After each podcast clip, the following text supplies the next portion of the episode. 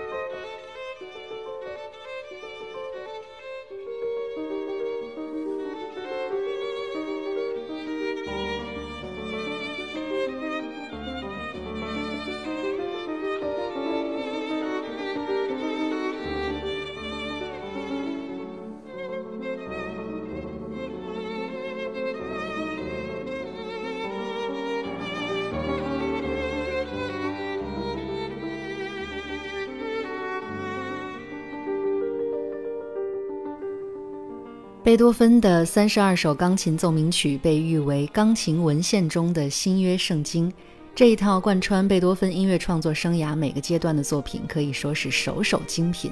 有趣的是，与《命运之于交响曲》或者与《低之于肖邦前奏曲》的情况类似，贝多芬钢琴奏鸣曲中也有很多广为人知的标题，并不是作曲家的原意。比如说，像大家非常熟悉的《月光》《热情》《黎明》，还有就是我们今天要介绍的这首 D 小调第十七号钢琴奏鸣曲的名字《暴风雨》。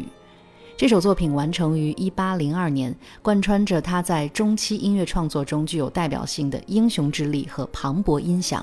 而在多年后，当贝多芬的学生安东·辛德勒向老师请教如何来演绎这部作品时，据说贝多芬的回答是：“请去读一读莎士比亚的剧作《暴风雨》吧，这首作品想要表现的东西都在里面了。”当然，这只是辛德勒的一家之言，也不必视作唯一的解读。我们还是应该在音乐中感受力量的涌动，体会庄严与细腻交织的独特美感。接下来，我们就来听一听这首作品的第一乐章吧。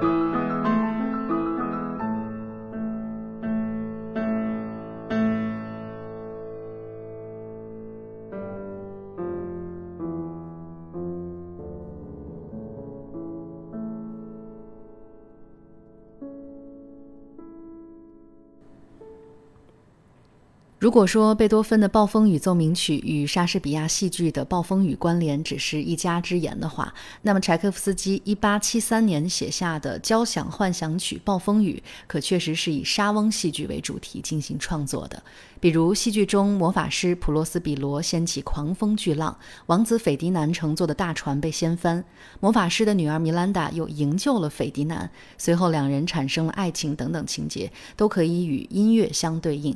柴可夫斯基最为人称道的旋律天赋，也在这部作品中得到了释放。模拟惊涛拍岸的激烈乐段之后，男女主角的爱情主题反复出现，在不断升高的音域中收获了一唱三叹的美感，令人过耳难忘。我们一起来欣赏。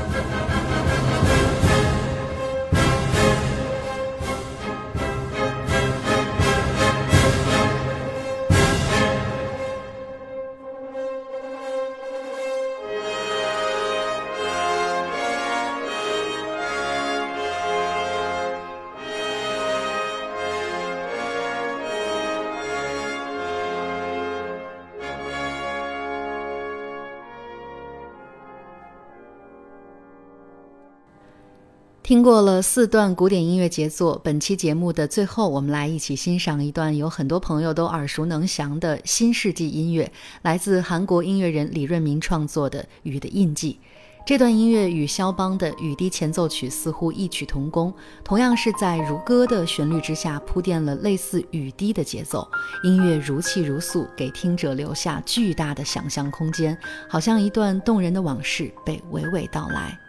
如果您有什么关于下雨天的难忘记忆想要和大家分享的话，也欢迎大家在节目留言板块中写下您的感受。本期聆听古典就到这里啦，感谢大家的收听，我是微微，我们下期节目再见。